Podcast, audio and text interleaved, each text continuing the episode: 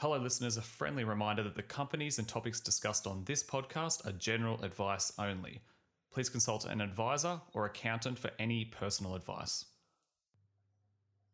What is up, Market Pulse podcast listeners? You have reached episode 50 of the Market Pulse podcast. And I, I say you've reached episode 50, but this isn't really like one of those serial style podcasts where you kind of need to listen to all the episodes in an order as often what we're talking about becomes dated, potentially quickly, potentially over weeks or months, um, depending on what the topic is that I'm rambling about.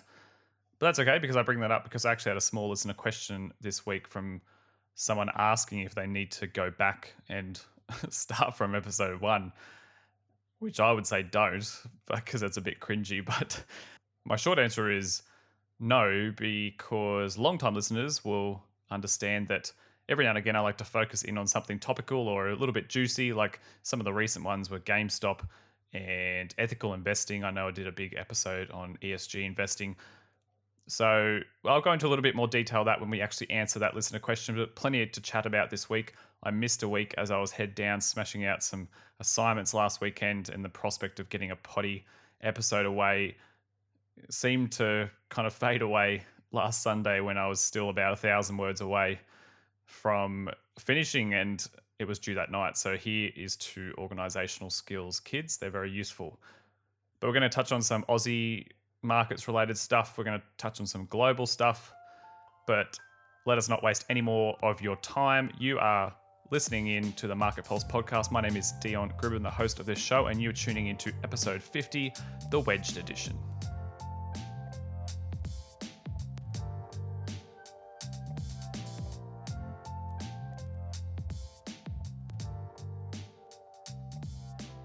Well, let's take a look at how the markets performed this week. And it was broadly a good effort, both here at home and in the US. So the Australian index, the ASX 200, that was up 1.7%. Over in the US, the S&P 500 was up 1.57%. The Nasdaq down just a just a little bit over 0.9%. So not as good from the tech-dominated indices. So that's a little bit about how markets were during the week and how they're performing. And we'll start looking at some Australian market stuff before we go a little bit more international. But this week we had a really big IPO on the ASX. Uh, big in the sense that it jumped very significantly from its issue price. And that is the IPO of Aussie marketplace website Airtasker. Now, you probably would have noticed Airtasker in the news this week due to the IPO. Uh, at first, it was because they were meant to IPO on Monday, and then there was this ASX tech glitch issues that had to delay it by a day, uh, and that's meant that I IPO'd on Tuesday instead. So there's this kind of narrative going around about there's a few embarrassing hiccups that the ASX have had over the past 12 months. Remember, we had that day where just the market was closed the whole day because like it, something happened early in the morning and then it was just done. So that's interesting. But anyway, that's not really what this is about. So Air Airtasker, you might be familiar with it just from a personal point of view. For the un- uninitiated, you'll see a lot of comparisons being thrown around to businesses like, say, like a ride sharing business like an Uber or an Uber Eats, like a delivery business, or like an Airbnb, which is fair in terms of, you know, this platform, Airtasker, being an ability to, you know, act as a medium in bringing together, you know, businesses or consumers together. But it's a little bit, little bit different um, for a few reasons. So, firstly, Airtasker itself works by offering a platform for those that need work done so they can put up an ad to advertise their needs. And for those who are handy or who have the ability to do whatever is being asked, they can advertise themselves as people that can, you know, for a fee come to complete that. So, you know, so it's often used as a site to find handyman style jobs. So it could be simple stuff like fixing a light in your house. Maybe you need your lawn mowed. Uh, maybe you're going away for the weekend. You want to see if someone will look after your dogs. It can even be used in sort of, I guess, more marketing requests. Like I actually engaged with it once a couple years ago in relation to some logo design stuff. So in that case, it gave me the ability to connect with people that were graphic designers and I could see some of their past work and some of their past ratings. And they would pitch, you know, you know, I can do it for this price and they'll make a little bit of extra cash because I, I guess that they might work in that kind of field in their on their actual day job, but they're doing like this is a little bit of a side gig. So that's Airtasker, I guess, uh, an interesting aspect. And when I say interesting aspect, I mean in relation to differences between it and platforms it's compared to, like Airbnb and Uber, is that let's say you live, so say you live in Parramatta and maybe you're moving to Coogee, for example, and you don't own a car yourself personally, so you need a little bit of help to get some of the big pieces of furniture like your couch and your TV and your bed over to your new unit. Well, you could put up that on Airtasker and say, look, I, I need to move. I, I want to do it on, say, April 10th, and I've got a couch and a bed. And someone, say, person one might say, I can do that. I've got this. You know, my mate and I will come and do it, and we'll do it for this price. But then someone else might come in and say, I can do the same thing, but I'll do it for 30 bucks less or whatever. So I guess that's a point of difference between those other platforms where there isn't like a price competition, like a bidding war kind of competition that can happen. You know, if you, order an Uber, Uber on um, Uber's platform, it's the same price. Doesn't matter which driver picks it up; it's going to cost you the same price to go from your house to the city. So that's Airtasker. Now, Airtasker themselves actually finished the week a dollar 43 per share. And that's significant because that is a massive uh, leap, skip, and a jump from where they actually IPO'd at. For investors getting in on the actual IPO, initial public offering on Airtasker in the last few months, the issue price in the IPO was actually 65 cents. So, again, it's another one of those kind of examples where you've got this company that immediately, what, did doubled, you know, more than doubled from the actual issue price um, based on how it ended at the end of the week. And I say uh, another example, I guess, because there's been a few out there, especially when it comes to tech stocks, where they tend to move pretty quickly on the IPO. There's a lot of momentum and hype behind businesses like this, especially if there's been a bit of a build up for the actual company listing in the first place. And I don't think the the whole mishap with the ASX um, in terms of them not listing on Monday doesn't seem to affect anything. People are people who want to get on the the train are still always going to want to get on the train. In terms of how Airtasker as a business has performed, so they now tout that they have nine, just under a million, so nine hundred fifty thousand customers. So they're the consumers who are looking for things to be done, and one hundred fifty thousand what they what they call taskers. So people putting their hand up to fulfill those various tasks that are up there. From a financials point of view, so this financial year, so ending on June 30, 2021, they they themselves forecast revenue of $24.5 million and a gross profit of $22.8 million, but the actual net position will be a loss after tax of $12.3 million. So depending on how you look at it, it might be uh, it might be a little bit expensive, or maybe it's gotten away from a point where you're considering investing in Airtasker yourself, uh, considering it still hasn't reached that profitability stage as a business yet. For me, it's not so much about that as it is about IPOs. I, I tend to avoid IPOs a little bit of a just a, I guess an investing thesis that I follow myself.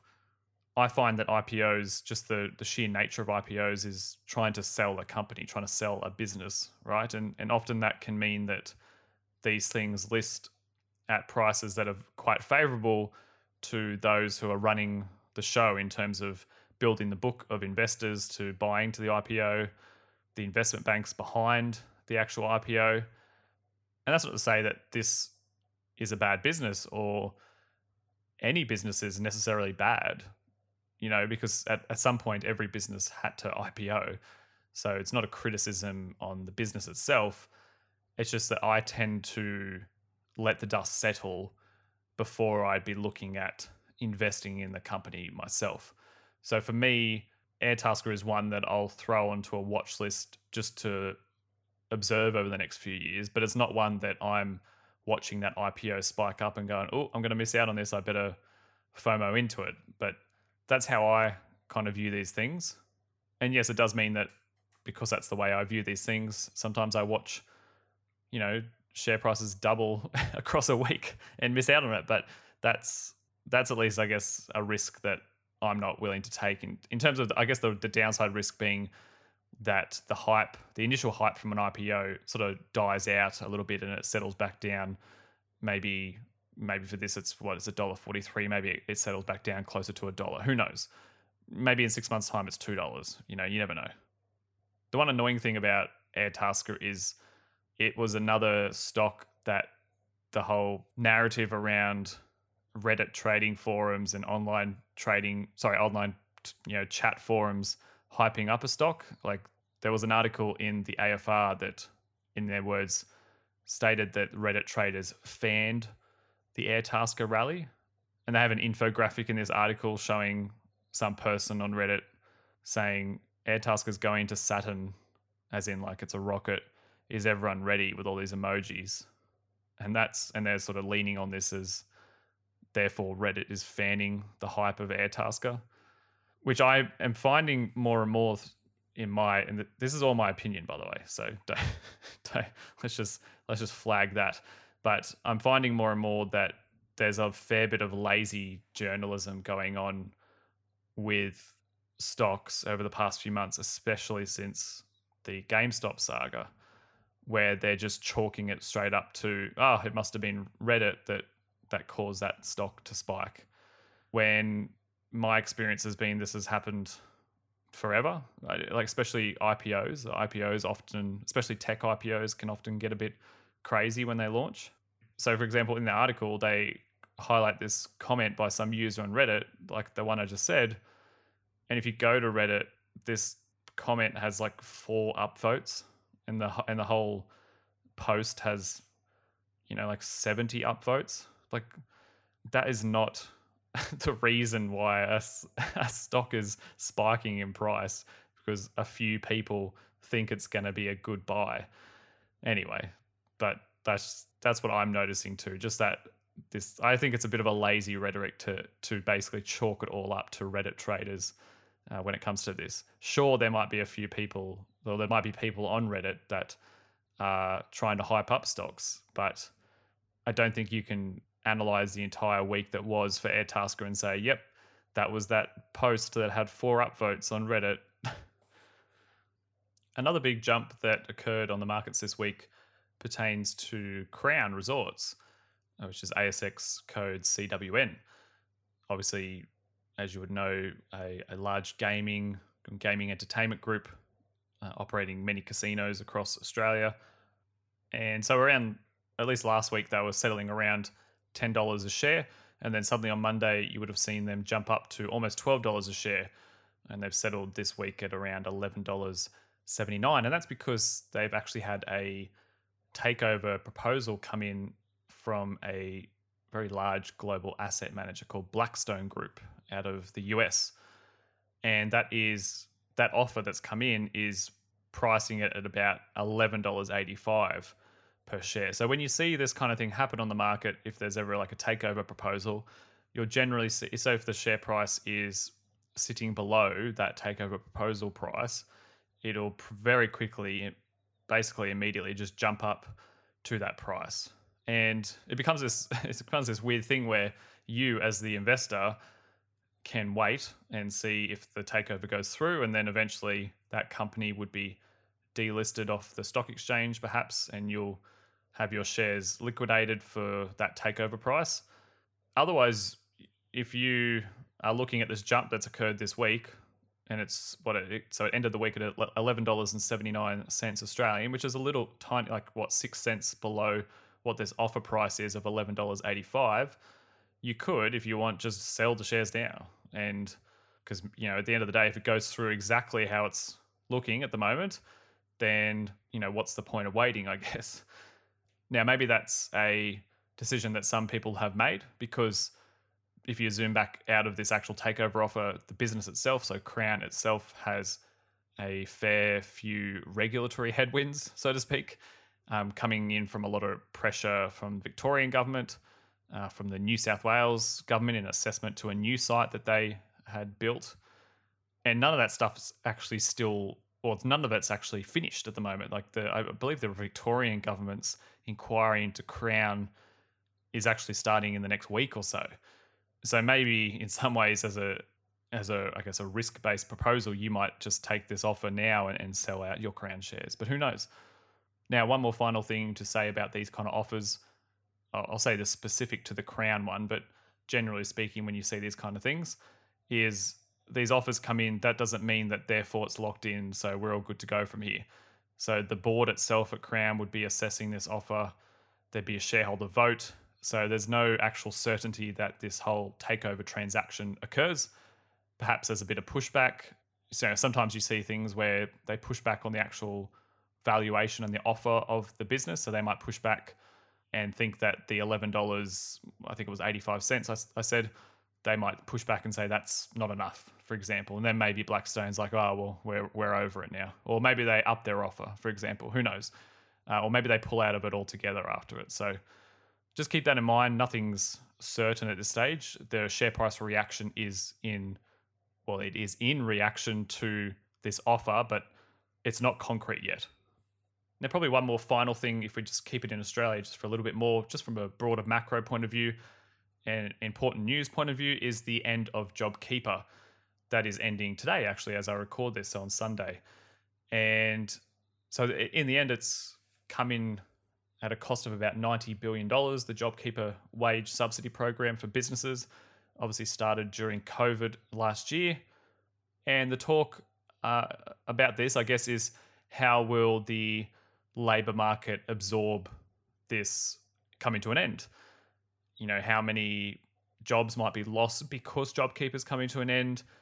Will it be significant? I know these are people's lives that we're talking about, but in terms of just purely from a data point of view, is it going to be significant? Is it going to act as a bit of a speed bump in the recovering labor market? I noted that the federal treasury, their their own forecast is between 100 to 150,000 current JobKeeper recipients will lose their employment when this actual uh, when JobKeeper ends. So they're estimating about 100 to 150,000 recipients will will lose their actual employment because of it. Now, on the other end of this discussion is that there's some good, I guess, some good indicators on how the job market and the labor market's performing at the moment. I note a economic report this week from CommSec saying that well, they're, they're reporting on data from the National Skills Commission, NSC, reporting that skilled internet vacancies, rather, rose by 7% in February. And if in seasonally adjusted terms, it's up 24, 24.8% on the year. So, and they're, they're touting that vacancies, advertised vacancies, are up to nine year highs at the moment. So that's showing that there's a lot of demand out there for workers it's another indicator on the same stuff, so on, on job ads, and that's done by ANZ. And they their last data they released is they're saying that job ads are 13.4% higher than the pre-pandemic level. So there, which indicates that additional just over 20,000 jobs are being advertised on average per month, and that as in higher than the actual pre-pandemic levels. So that's the kind of discussion at the moment. As JobKeeper starts to end, how much of an impact will this have on the labour market? I, I kind of tended to think that there might be a little bit of a blip in the data because of it coming to an end. From an investing point of view, it's not something that I think, at least for me, is not on my radar, but I am curious to see. Yeah, I'm curious to see how much of an impact it actually has on the labour market because we're going to know over the next couple months, especially as that data starts to come through and and JobKeeper ending today, you know, how much of an impact that's going to have on our labor force. Okay, lastly, let's zoom out a little bit to some fascinating news that has caught you know global news attention, and that is this gigantic container ship called the Ever Given, causing a little bit of a bottleneck through an extremely crucial shipping route that runs through Egypt called the Suez Canal. Now, no doubt you've seen pictures of this ship that's effectively turned sideways in the canal. And you probably would have seen memes about it. It's become it's become a big meme thing that everyone's um, making jokes about. But it's effectively turned sideways in the canal. It's down near the southern end of the Suez Canal, so near the actual city of Suez, which is where you enter from if you're coming from the Red Sea and out from that, the Arabian Sea area. Now, the northern end of the Suez Canal is a city, a port city called Port Said, which is the Mediterranean sea side of the canal. Now, if you're really, really bored at work today when you're listening to this and um, you want something to do, jump on Google or go to a website that will track live marine vessels around the world. There are quite a few. You can just go Google that. You can go live marine vessel, global marine vessels, or something like that. I remember going on one for the first time a few years ago because you can see ship activity uh, around the Strait of Hormuz, which is this really narrow part of this waterway that you have to cross to get into the Persian Gulf. And you know, you always read statistics on how much of the world's oil, you know, transported through that one little area. And if you go on these websites, you can actually just see just how many containers uh, are just entering and leaving the Persian Gulf, coming through, coming, and, I guess, coming and going from countries like Saudi Arabia, the UAE, Bahrain, Qatar, and they have to they have to actually cross through that really narrow part called the Strait of Hormuz. But anyway, the, that's a little bit of a tangent. But if you go to these websites, so one of them you can go to is just called marinetraffic.com. And it's kind of like a Google Maps, but you'll see lots of dots everywhere representing boats. And you find Egypt on the map. And then sort of east of Cairo, you'll notice this waterway, which will be you know it'll be labeled the Suez Canal, but you can also kind of tell it's it's that's what it is because it's very very obviously man-made because it's very straight. It's not it's, it's clearly not a natural waterway. But once you've found the canal, if you go south along the canal till you reach where the actual city of Suez is itself, where it opens out to the Red Sea, just before that, so so, so it's not far into the canal from the southern end, southern end, is you'll see a small cluster of ships in there themselves. And if you click on one of them, that'll be the now world famous Ever Given. And there's a couple other boats around it, and you'll notice that they're all like heavy tug ships, the, the ones that are there trying to help get it out. And you can actually zoom out and see some other tugs he- heading down the canal or up the canal, uh, I'm guessing to help out. But the other reason I say to check out the map is if you zoom out to the whole canal, you'll quickly notice that, or you'll see all the ships that the news are talking about that are stuck, wondering what to do because there's a, there's actually a small cluster of ships in the middle of the canal that are just sitting there. But the really big groups are on both the northern end and the southern ends of the canal. So the northern being the Mediterranean end, and the southern end being the Red Sea end that eventually goes out to the Arabian Sea. You'll just see this cluster bottleneck of ships just sitting there because they can't actually go through the canal at the moment. And it's fascinating because you're just seeing this live shot of the knock on effects of this vessel being stuck. But we'll get back on track. So, the Suez Canal itself, as I said, it so it runs through Egypt, it connects the Red Sea and further. So, if you come out from the Red Sea, it goes out to the Arabian Sea, but it connects that part of the world t- directly through to the Mediterranean because you know, if you go back a long time ago before all this this canal was built, eh, you would have to take a trip around Africa's Cape of Good Hope. So the development of that canal in terms of like a shipping logistics point of view just saved a ton of time. It obviously then saves a ton of fuel and costs associated with cargo hauling. In fact, I actually finished a book very recently that I got at Christmas. It was called Prisoners of Geography. It's by Tim Marshall, and he touches on the Suez Canal in terms of its, I guess, its importance a few times throughout the book. One of those he highlights the canal as you know the alternative way to going around Africa's Cape of Good Hope, and he notes that the creation of the Suez Canal shaves about nine and a half thousand kilometers off the journey between India and Western Europe, purely because you can just go from India and cut straight through Egypt into the Mediterranean instead of going all the way around the African continent.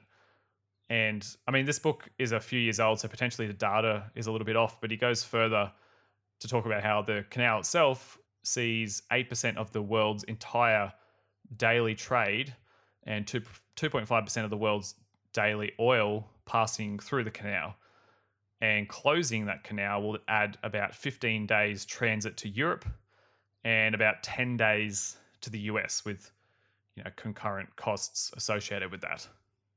Now it's still the the alleged and the hearsay part of this whole story is why did it get stuck? The actual ship and the ship operators are blaming high winds from a sandstorm, but then there's people or analysts in the in that industry saying it's likely that human error probably played a part. But the interesting thing for me is the knock-on effects.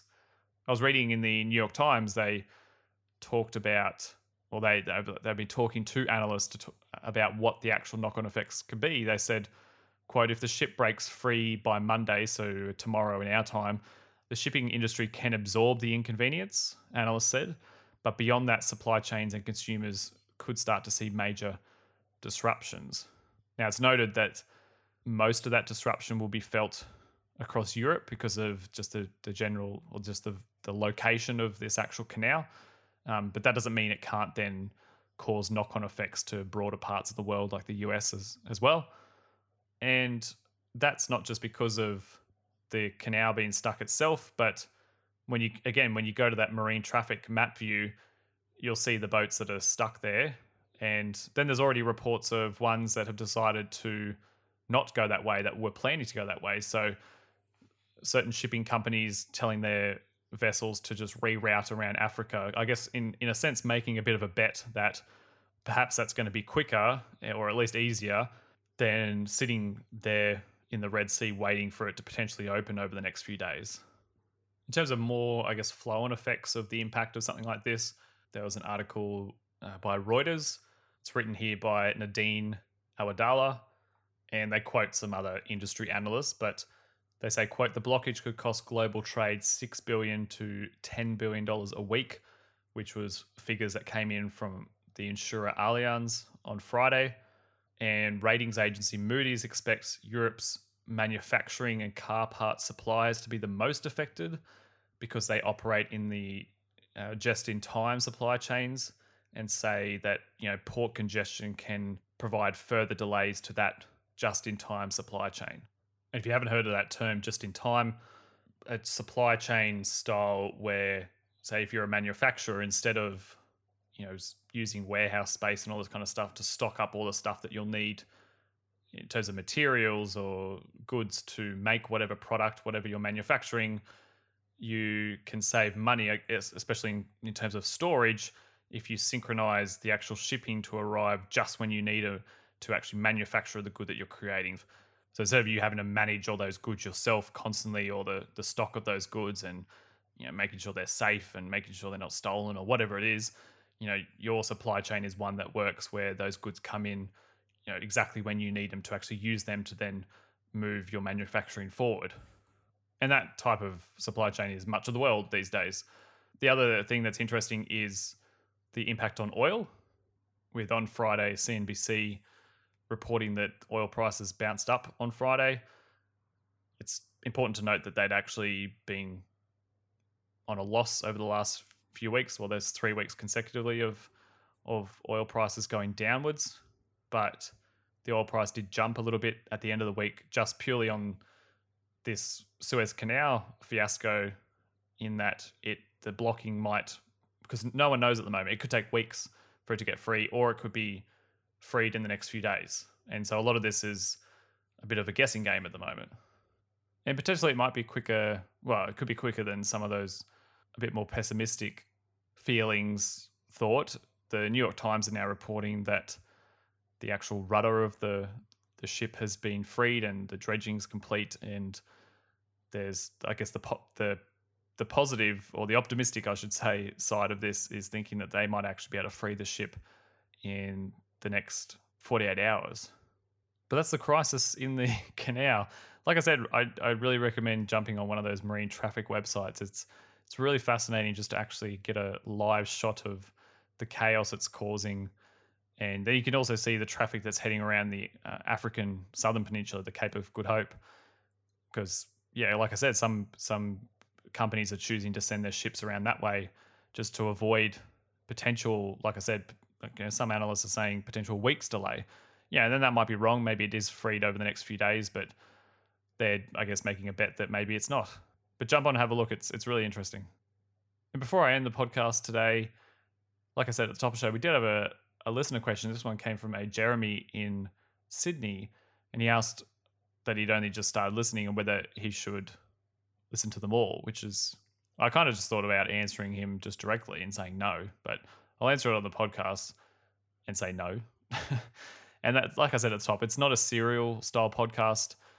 It's very much based on topical market and economic events that are happening that that week or that month.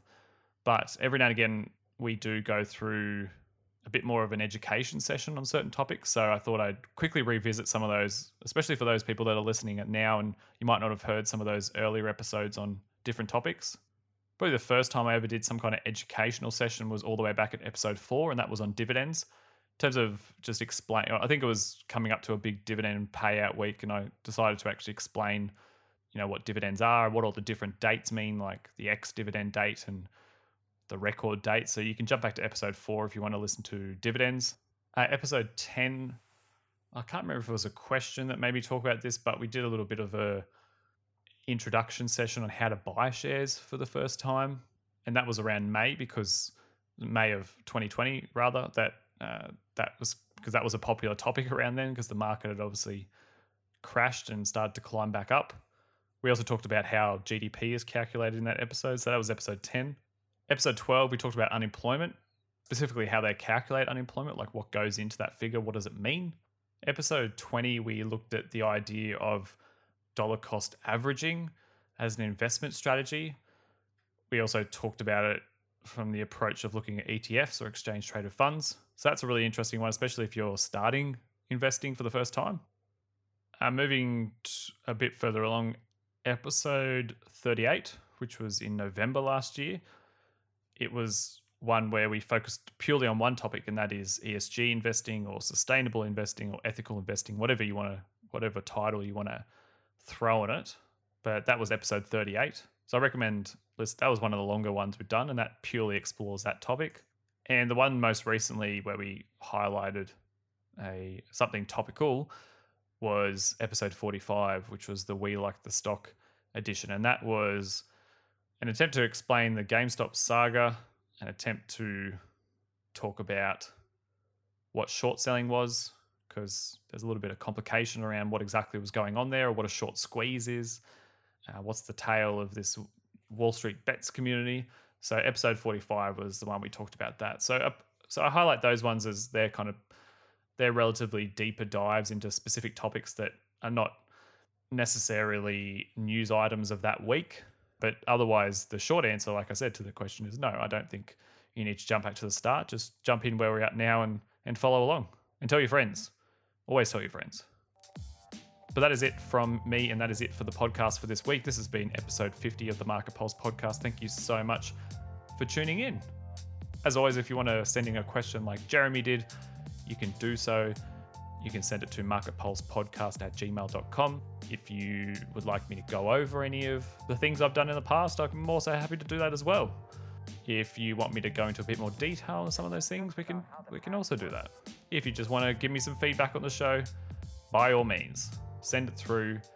The other way you can support the show is by giving it a rating, like a star rating or a review on Apple Podcasts or whatever podcast platform you use, if they allow that kind of thing. But otherwise, I hope you're well. I hope you're enjoying your day. Thank you so much for tuning in. This has been the Market Pulse podcast. My name is Dion. Cheers.